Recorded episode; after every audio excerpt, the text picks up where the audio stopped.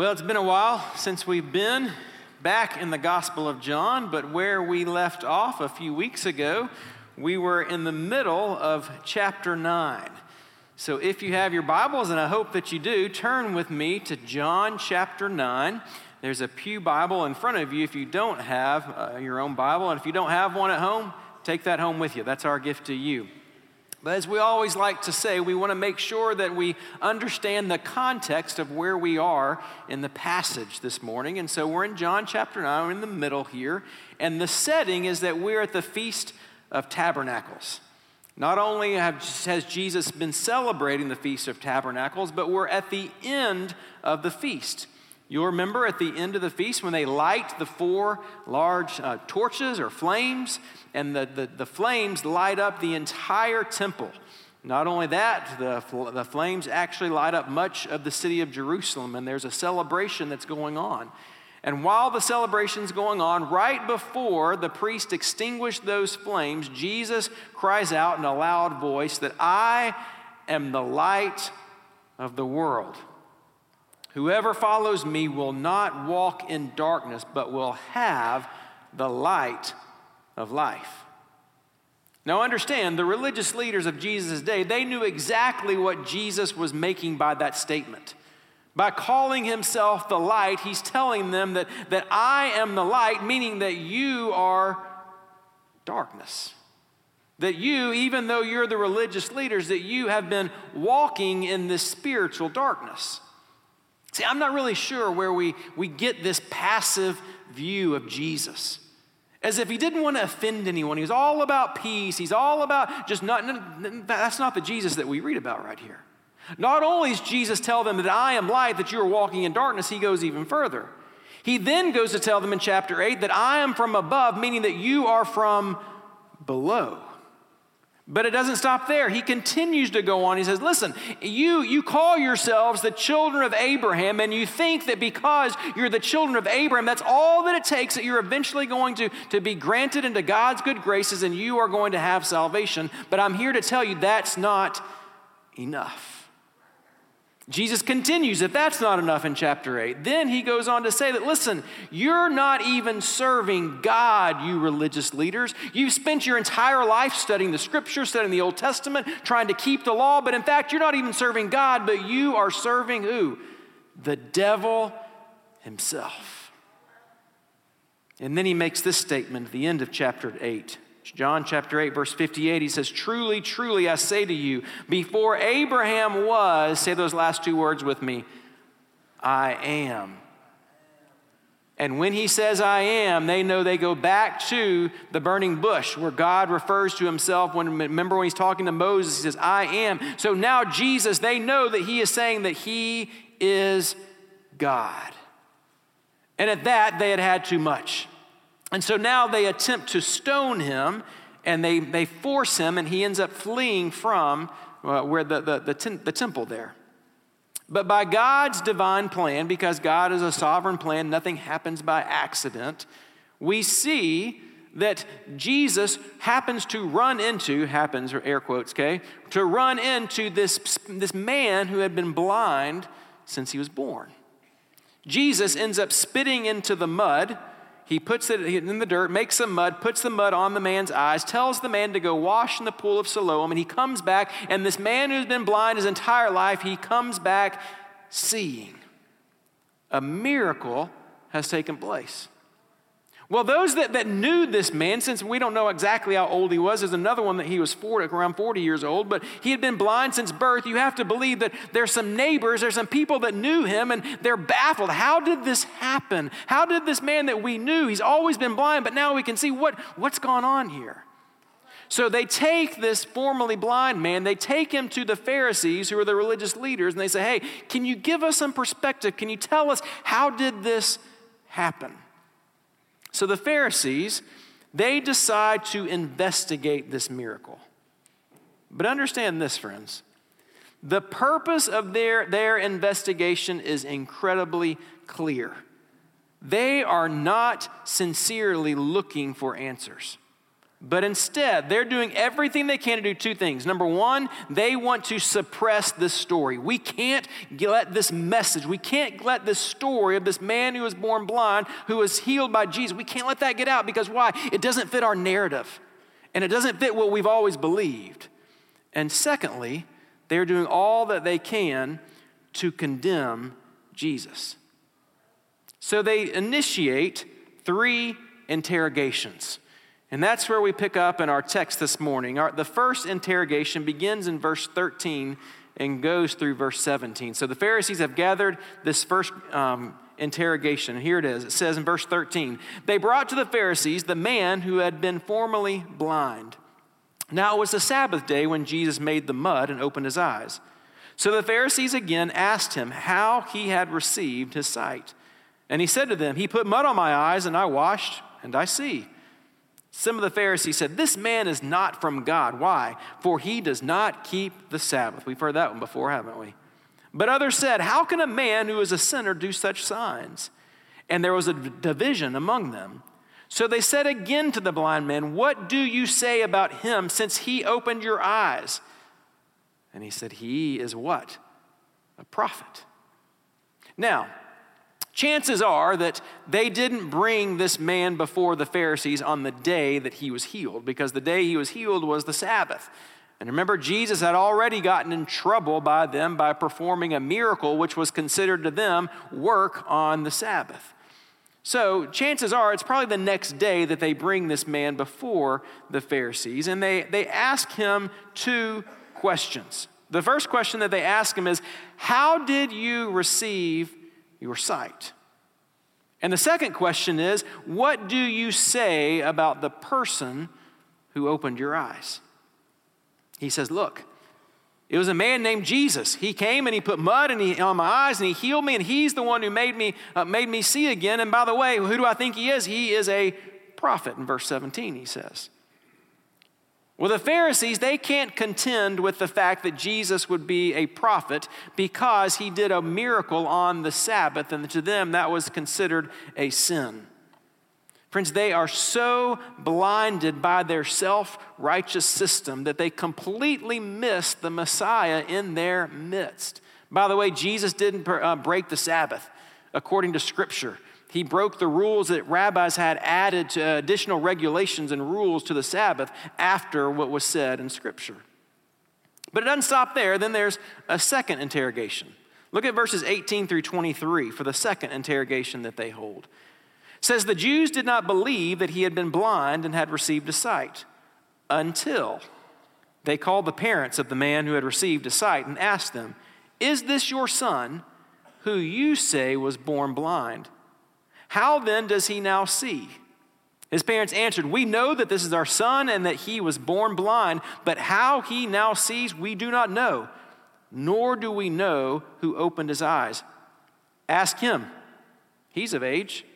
He will speak for himself.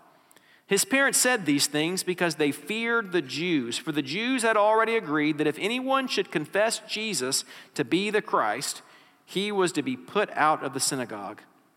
Therefore, his parents said, he is of age, ask him. One of my favorite things of being the dad of young kids is not knowing what's going to come out of the mouth of your kids. You know what I'm talking about? They can be so naive. They can be incredibly honest sometimes. You don't want them to be honest. Uh, Lindsay and I were at lunch the other day, and we, we were talking about several things that our kids have said. And one time, we kind of rotate. We have a, a bedtime routine where we'll we'll, re- we'll do bath and we'll brush teeth, and then we'll um, one one will read a story, then we'll read the Bible, we'll pray, and then we'll separate and kind of lay down with our kids. One day, Noah was telling a story to Lindsay, and he, it wasn't making a lot of sense. And he told Lindsay, "Well, never mind." And and Lindsay said, "What do you mean, never mind?" He said, "Well, Mom, you know what never mind means, don't you?" And he said, "No." He said, "Never mind is the things that boys say to moms when they just don't want to repeat it again." The other night, I was laying down in bed with, with Anna Reese, and she, she looked up at me, and she said, Daddy, I want you to keep reading the story to me, but will you go brush your teeth first? Out of the mouth of babes, right? the honesty that, that can come from them.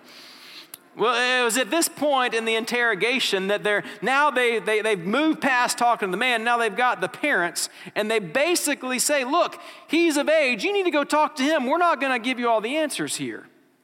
The Pharisees, they're now, according to the first part of what we just read, they're trying to discredit this miracle. How are they trying to do it? By, by trying to get the parents to say he wasn't really born blind. He wasn't blind in the first place. But instead, think about this. Instead of the parents being overjoyed that their, the flesh and blood, that their son has been healed, this miracle has taken place, this ailment that he struggled with his entire life, it's been healed by Jesus. Instead of being overjoyed by the fact, they act out of what? Fear. They're afraid of what the Jewish people might actually do to them. And they answer, yes, he was born blind. Yes, he was healed, but he's an adult. He's old enough to give an answer, so I'm not going to take the fall for him. Why don't you go and ask him? The problem was they had already asked him, hadn't they? They had already received an answer from this formerly blind man. They simply didn't like the answer that he gave. And now the parents were afraid that if they admitted that it was Jesus who healed their son, that they would be put out of the synagogue. So what do they do? They pass on complete responsibility to their son. Think about that. Think about how shocking their response is. But before we're too quick to pass judgment on to the parents here, church, how often do we act out of fear of the reaction that other people might give us if we answer and we stand up for Jesus? Think about how sometimes it's just easier to remain quiet instead of speaking truth. How many times are we, instead of standing up for what we know is right in God's word, do we just decide, I'm not going to speak up. I'm not going to stand up for what's right. I'm going to pretend that I didn't hear that. I'm going to pretend that I didn't see what was going on there because it's really just not worth the trouble. It's really just not worth the hassle of standing up for truth. Finally, there's the third interrogation in the last verses, verses twenty-four through thirty-four. It's a long passage, but let's read it. So for the second time, they called the man who had been born blind. So now they're calling him back and said to him, give glory to God. We know that this man, referring to Jesus, is a sinner. He answered, whether he is a sinner, I do not know. One thing I do know, that though I was blind, now I see. They said to him, what did he do to you? How did he open your eyes? He answered them, I have told you already, and you would not listen. Why do you want to hear it again? Do you sense the frustration in his voice? Do you, and here's some sarcasm, do you also want to become his disciples? It's kind of throwing some mud right there, right? And they reviled him, saying, you are his disciple, but we, kind of, here's puffing up your chest here, but we are disciples of Moses. We know that God has spoken to Moses, but as for this man, meaning Jesus, we do not know where he comes from. The man answered, puffs up his chest a little bit more. Why, this is an amazing thing. You don't know where he comes from, and yet he opened my eyes. We know that God does not listen to sinners, but if anyone is a worshiper of God and does his will, God listens to him. Never since the world began has it been heard that anyone opened the eyes of a man born blind. If this man were not from God, he could do nothing. They answered him, you were born in utter sin, and would you teach us? And they cast him out. So the religious leaders, they're stuck here now. There's no way that they can uh, continue to deny that a miracle's taken place. Too many people knew him before, and too many people know him now. But not only are they stuck in that they can't deny the miracle, there is no way that they are going to admit that Jesus is the Christ, that Jesus is the Messiah, that he is God. So what do they do? They go back to this man. They go back and they, they talk to him. They try to get him to give glory to God. You say, well, that's a good thing, right? No, no, it's not a good thing. They're trying to get him to say, hey, give God credit for this, and if you do, then you're denying that Jesus is a prophet. You're denying that, that he has anything to do with God. So they're trying to kind of twist his words around. But instead, I love how this man who's just the, the, the, just recently been given sight by Jesus, instead of shrinking away and being afraid of, of these educated religious men, he almost becomes more and more bold. And in verse twenty-five, this is my paraphrase, he says, look, all I know is that I was blind and now I see. How many times have we sung that great hymn of faith? Amazing grace, how sweet the sound that what? Saved a wretch like me. I once was lost, but now I'm found. Was what? Blind, but now I see. If I was Jack Loveless, I would bust into song right now, but I'm not, so you're not going to get that, Jack. Sorry. Save that one for you. So he logically reasoned that Jesus must be from God, right? I love this. Unconsciously, he didn't study. He didn't all of a sudden go to some theology class and put all this together.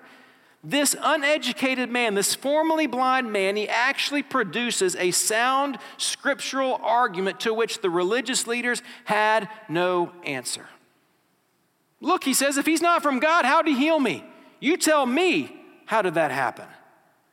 And when the Pharisees couldn't answer this man's argument, they settle by doing what? By verbally abusing him. Oh, you were born into sin. That's why you've been blind your whole life, and you think you can teach us?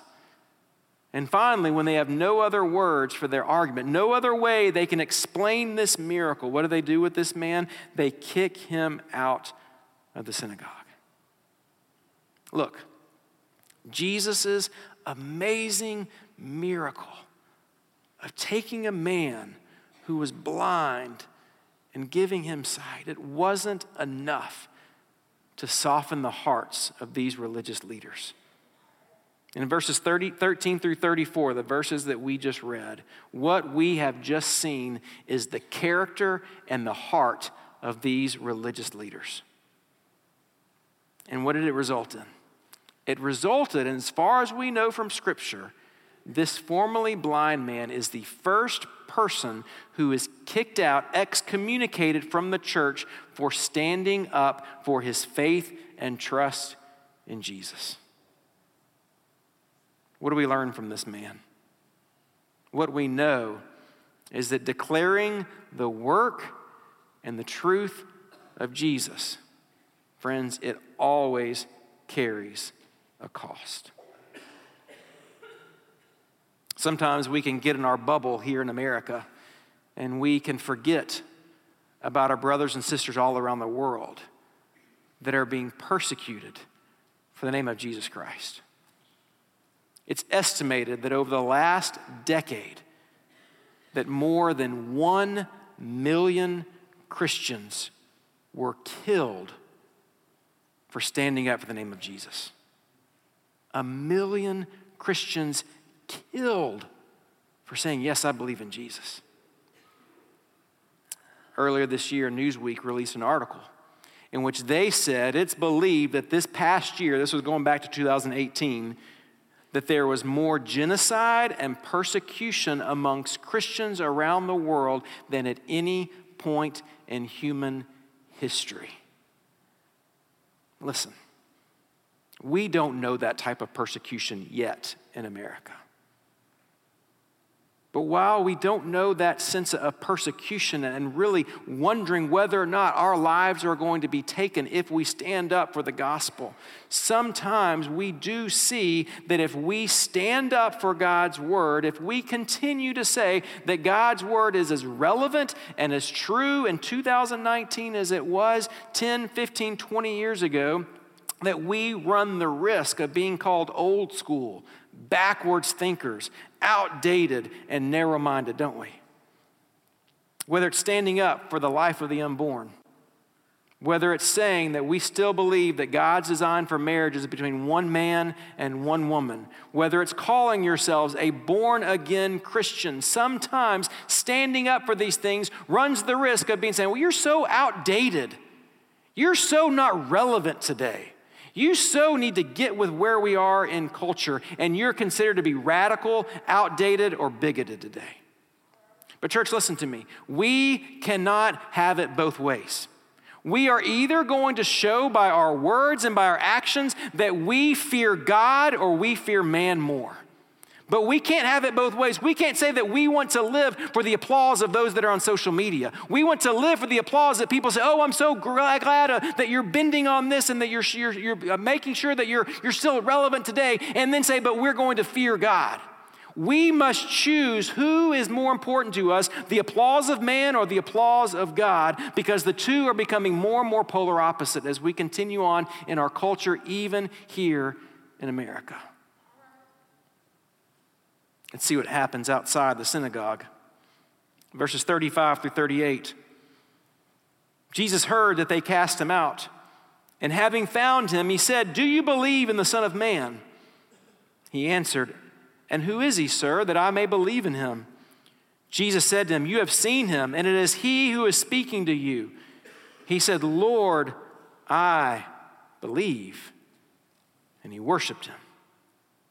I love this. The religious leaders just kick him out of the most religious congregation, and he happens to stumble upon, again, happens to, the light of the world, and he's now face to face with Jesus. Jesus tells us, man, look, I am the Son of Man. I am the Messiah. And how does he respond? He says, I believe. Lord, I believe. And then his immediate response, his immediate reaction is to do what? He worships. Church family, it is as always when we worship Jesus, just as that man did, what we are doing is we are acknowledging that Jesus is God, and we place our trust and our dependence, that next word's so important, completely on him. More on that in just a minute. Let's see how this chapter ends. Verses thirty-nine through forty-one, Jesus said, for judgment I came into this world, that those who do not see may see, those who may see, excuse me, and those who see may become blind.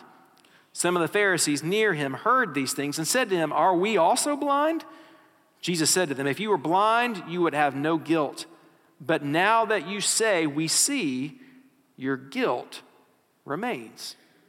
Now, what does Jesus mean here in verse thirty-nine when he says, for judgment I came into this world, that those who do not see may see, and those who see may become blind? I think what Jesus is telling us is that he came into this world for those who think that they have spiritual sight. Think about the Pharisees at this point. They would be shown that actually they are blind. Not only that, but he says that those who do not have spiritual insight, he came so that they might have the opportunity to see. But the whole argument here, it all goes around one word, and the one word that I want us to focus on is the word need. You see, church, those who know they are blind, they are the ones to whom Jesus can give sight. The ones who receive sight, again, I'm talking about salvation here, they are the ones that first understand that they were born and they continue to walk in spiritual and complete and utter darkness. The Pharisees thought they had their act together, didn't they? They thought that God was lucky to have them on his team. I'm doing all that I can right. They, they and they were. If you were to stack up their, their acts and their deeds and their knowledge against the other people, that, that others would pale in comparison to them. But they were thinking that their efforts to keep their law, the efforts to memorize the law, even though they, that should have caused them to understand how many times they failed the law, they thought that their efforts were enough to earn them into God's good graces. They thought that salvation was based upon their efforts, and in their opinion, their efforts were what? Enough. And in two thousand nineteen, how many of us know someone who still think that today? If you were to ask them, do you have confidence that you'll stand face to face before God when you die? Say, well, I think so. And you say, well, why? A majority, I believe, of Americans, well I, well, I think I've done enough good things. I think that I'm a good person. Even today, we're no different than the Pharisees if we think that our efforts, that our deeds, the things that we do for the poor, the things that we do for others, that our efforts are going to some way earn us into God's good graces. contrast the religious leaders and their reliance upon their efforts and their deeds with this formerly blind man. Think about it. This blind man, he knew his need. He knew that his entire life he had not only been walking in physical darkness, but he knew that he had been walking in spiritual darkness. And church, only when someone realizes they are blind will they genuinely long for sight. It's only when a person understands his or her spiritual blindness that then they will turn to Jesus for healing. See, the first step towards salvation is not repenting of your sin. It's actually the second step. The first step is understanding that you're completely separated from God. Understanding that we were born into sin, that we are helpless, that we cannot heal ourselves. And only Jesus can heal us. Only Jesus can restore us and put us back together. And friends, if I'm being honest with you, this is where I am afraid that we have strayed so far as Americans. We have become so self-dependent that we no longer see our need for God. Yeah, we're okay with Jesus. We like Jesus. We'll come to church most Sundays as long as there's something more important not going on. He's in the top three, four things in our life. But desperate for him? No, not really. Know that we can't make it another day without him. I, I, I can make it without him. I just, I just need to kind of fill in the gaps with Jesus. And, and I'll, I'll go to him when I need something. I'll, I'll go to him at Christmas and Easter and some of those times. Are we desperate for Jesus? In the Old Testament, God made a promise to his people. He made a promise that he would send a Savior who would help them, those who were desperate for him. And that answer would come through the person of Jesus Christ. All throughout the Old Testament, God's people are wandering around in darkness. Why? Because of their sin and their unbelief. And then Jesus, the Messiah, pops into the scene, and he calls himself the light of the world. But unfortunately, as we have seen time and time again, as we've studied through the book of John this year, those who thought they knew the most, those who had their act together, they completely missed the Messiah standing there in front of them because he didn't fit what they wanted or what they expected. Friends, listen to me. God does not want you to be self-sufficient.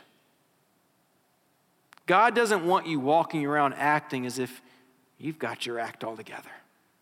As if I have no problems that I can't handle myself. It's not that way anyway. Why would we pretend in front of other people? No, church, God wants us to need him.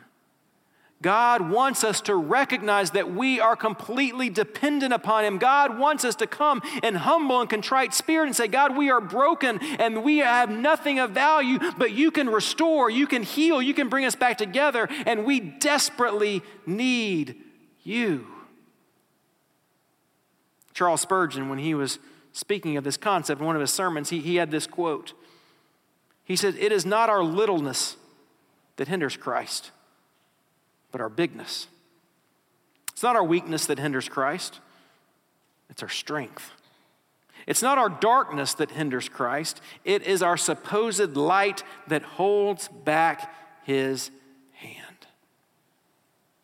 Friends, if we want to grow closer in our walk with Christ, it must begin by recognizing our dependency on him. It must begin by saying we cannot do this on our own. We desperately need you. And church family, as we grow closer to the Lord, as we continue to dig deeper in this walk with him, we will not, uh, in our wisdom, in our maturity, in our sanctification, as we grow in our walk, it's not as if we eventually wean ourselves off from him. And now, now, like a student would from a tutor, now I understand, now I've got enough, and now I don't need him as much. No, the opposite is true.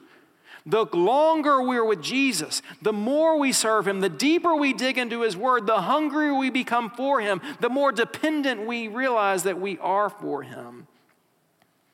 And as we grow closer and closer to Jesus in our everyday daily walk, our desire should become more and more that we'd flee from darkness and that we would find our true delight and our true desires in the Lord and his goodness.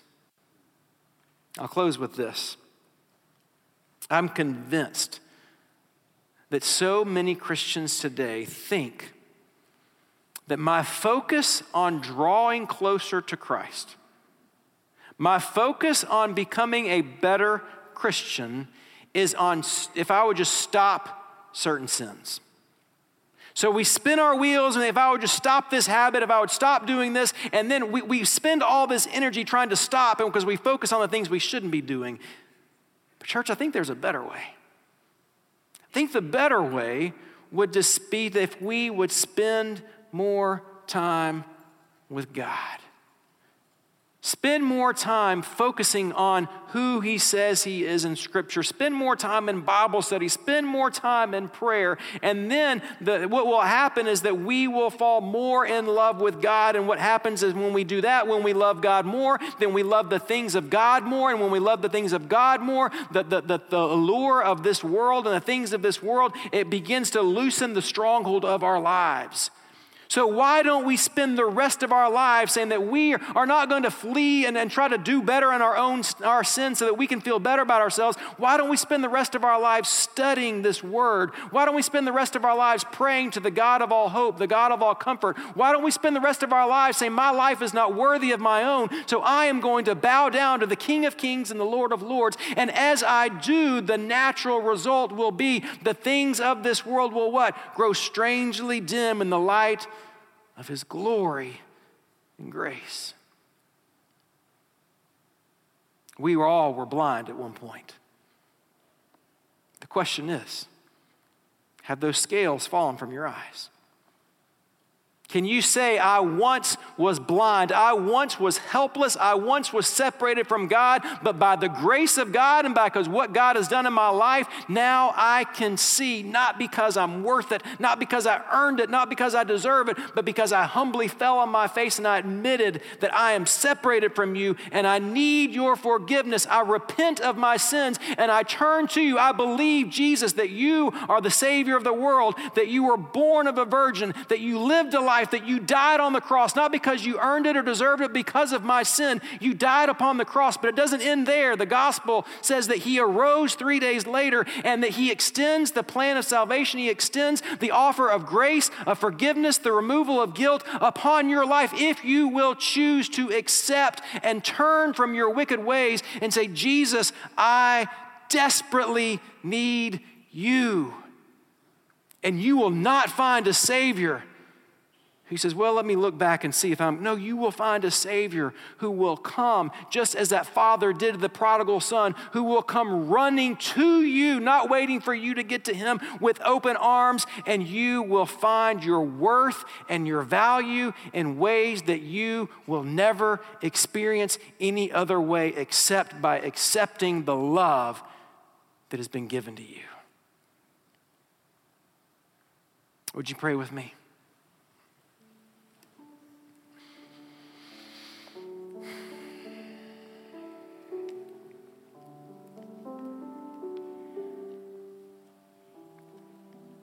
Heavenly Father, we thank you for your grace. We thank you for your forgiveness. We thank you that we find acceptance, that we find a place at your table, a place into your family, not by anything that we do or don't do, but by placing our trust and what was done for us on our behalf through your Son, Jesus Christ. Lord, forgive us for the times that we feel that, that we have done something to make us worthy of your love, that we've done anything that would earn us acceptance into your sight.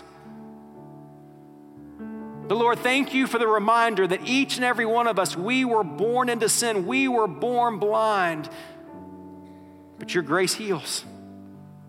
Your love can take a heart of stone and turn it into a heart of flesh. And Lord, for those of us who have accepted that gift of the gospel, I pray that we are reminded of it day in and day out, and that we live the rest of our lives in light of the fact that we once were blind, we once were dead in our sin, but now, because of the power of the gospel, you have made us alive in Christ. Lord, nothing else even comes close to the importance of living out a life that honors you, that glorifies you, because we recognize that apart from you, that we have nothing. And Lord, if there's someone here today that they're not desperate for you, that they've never recognized that their sin is what causes them to be separated from you, I pray that your Holy Spirit would touch their hearts even right now, that they would recognize their need for forgiveness, that they would recognize their need for your grace and your mercy, and they would call out to you and ask you to forgive them of their sins. That they'd call out to you and say, I admit that you are God's son, Jesus, that you are the Savior of the world, and that you are the only one who can make me righteous, that you are the only one who can give me a right standing before God the Father. Lord, I pray today just for one. Is there just one here today that you're drawing near, that they would respond and they would trust you with their heart and their life? They would give their life to you. Lord, whatever you're calling us to do, may our answer be yes. Would we respond out of the love that you graciously, lavishly poured out upon us? For it's in Jesus' name that we pray. Amen.